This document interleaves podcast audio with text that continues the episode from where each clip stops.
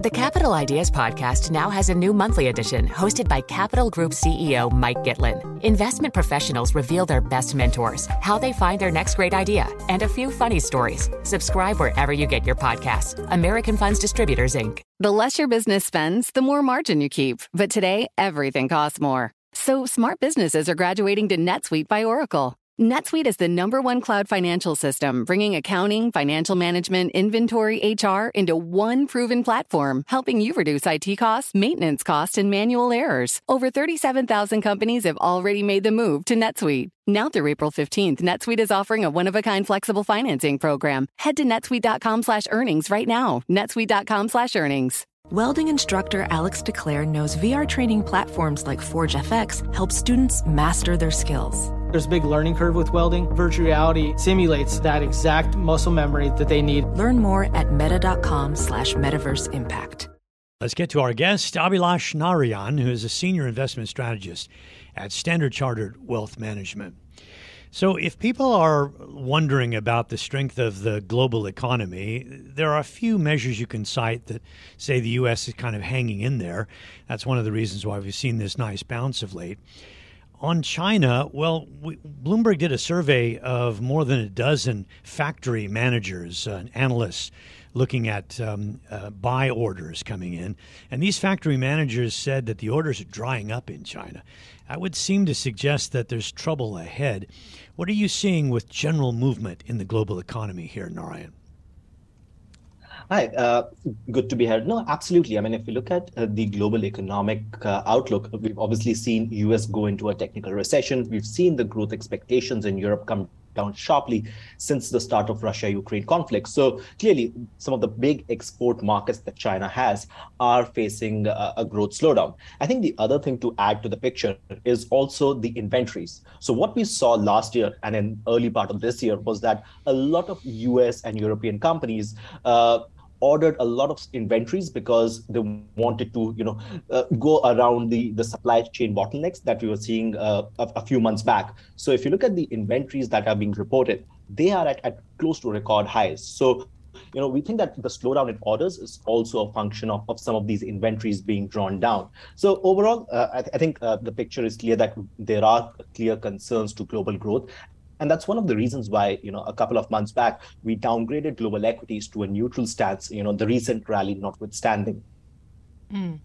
We are, though, seeing some optimism coming back. The S&P 500 has been up for each of the past four weeks. We had a pretty good rally in Asian equities too at the end of, of last week. Uh, in terms of whether or not we're going to continue to see further upside for the remainder of the year, what drives that if we do still have a lot of these concerns about global growth? Well, I think there are, there are three key factors that we're looking at when we think about equities, right? So one is obviously global growth, as we have talked about it. The second is the picture for inflation. Uh, so clearly in, in the past months data, we have seen tentative signs of inflation sort of softening or maybe peaking in the US. And if that continues, then that will be something that that does uh, at the margin increase markets expectations that uh, you know central banks may not hike as much as expected. But clearly, uh, as we have seen in the past two years, uh, inflation keeps surprising to the upside. So I'm not hanging my hat to that. And I think that the third uh, key key factor to look at is corporate earnings and margins specifically. Now we have started to see signs of, uh, of wage inflation uh, in US running at 5%. Uh, and if we do see a, a potential sort of uh, stress on the margins, then that could be something that that does uh, you know act as a drag on the markets overall. Yeah. Now for the Q2, uh, the earnings were, were quite good, but you know that's something to watch out for. Just quickly on the data dump coming in China, Abhilash, are you expecting a positive surprise or maybe a negative? Well, we are expecting a modest improvement in retail sales and industrial production. Uh, obviously, uh, we have seen PBOC, uh, you know, sound a bit more hawkish last week after the inflation data ca- came in, and that's been one of the reasons why you know Asia and Japan equities have lagged global equities in the rally last week. So we think that if we do see some signs of uh, recovery in Chinese growth, given that we think that uh, impact of COVID lockdowns has been limited. Wanting to get some of your conviction calls, as you rightly point out, the sell-off that we've seen in bonds and equities has only happened four times since 1870, or the 1870s, I should say. What does that mean for the 60-40 portfolio that many are claiming could be potentially dead now? Well, uh, I think uh, this is this is has this has been a debate in the markets for the last couple of years, especially with bond yields being so low, and that had forced investors to you know take on more risk in, in form of more equity exposure. But as you rightly pointed out, I mean this is only the fourth instance since 1870s that both equities and bonds have declined year to date. Uh, and what we've seen is that bond yields uh, across most of the markets, whether it's government bonds, whether it's investment grade or high yield uh, corporate bonds, are close to you know their their past decade decade highs. And that has made bonds a, a lot more attractive. So we think that uh, over the next uh, a, year or so, uh, a 60 40 portfolio or more broadly, a diversified allocation is, is our favorite strategy. And we, at the margin, we, we prefer allocating more to bonds uh, at the expense of equities, given the current valuations. I don't know about you, but I, I keep going back and forth. Uh, when I look at the improvement in the credit markets and what the stock market has done over the past six or seven weeks, uh, I, I, I feel as though, yeah, there's some wisdom there looking out beyond, you know, whatever. And then I look at the bond market and the inversion of the yield curve, and I start getting depressed again. Is there anything I can drink or drink in to uh, fix my my confusion? Well, clearly, I mean, uh, if you look at the equity market and the corporate bond markets, obviously we've seen a big decline in, in credit spreads, especially in, in, in US high yield market.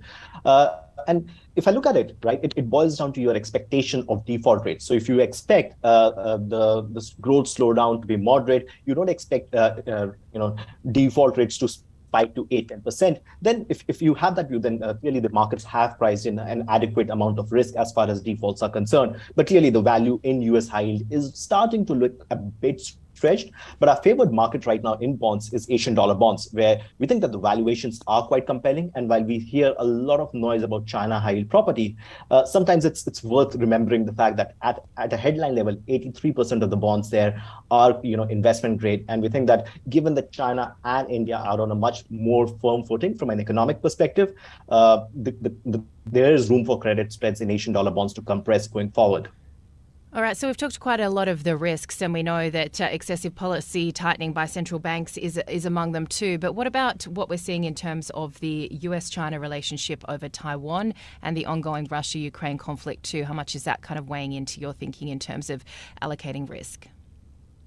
Uh, absolutely, it, it is. It is a big risk, and I think when we think about Russia-Ukraine uh, tensions, that's clearly been weighing on on European equities, and that's why earlier in the year we downgraded European equities to a neutral from an overweight stance earlier. And it's it's difficult to call out, you know, how those things will play out when we shift focus to U.S. China tensions, I mean, there were a couple of headlines uh, over over the weekend. So we saw uh, a new delegate, congressional delegation uh, going to Taiwan. So that's uh, bound to keep the, the tensions high. And we've seen, you know, five SOEs, uh, Chinese SOEs, announce, announcing that they are planning to delist from from U.S. exchanges.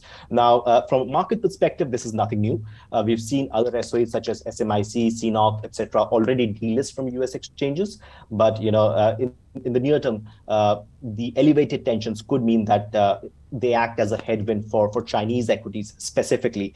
Uh, but from a 12 month perspective, we, have realized that geopolitics really impacts the market uh, in, in a material way. So we would use the current, uh, you know, lagging of Asian markets as an opportunity to add exposure there. On commodities, uh, we we had a nice, um, you know, sort of falling trend, which helped us with the inflation worries. Uh, and then all of a sudden, we saw a bounce last week, and then it all gave up on Friday. Which way are commodities heading in the next six months? Quickly? Well, the outlook is different for industrial metals and energy, uh, in, in our opinion. So, as far as industrial metals are concerned, we think that uh, we could see them decline in the next 12 months, especially given that a big source of demand, which is China's real estate sector, is hmm. expected mm. to be quite soft for the next 12 months. Uh, but as far as oil prices are concerned, we do expect the WTI to bounce higher towards bounce you know, higher. All right, Abhilash Narayan, Senior Investment Strategist at Standard Chartered Wealth Management. This is Bloomberg. Hi, everyone. I'm Paul Anka. And I'm Skip Bronson. And what happens when two old friends take their decades of experience in the business and entertainment worlds and sit down with our buddies? You get Our Way, a brand new show from iHeart Podcast where we chop it up with our pals about everything under the sun. This is our podcast, and we're going to do it our way. Listen to Our Way on the iHeartRadio app, Apple Podcasts, or wherever you get your podcasts.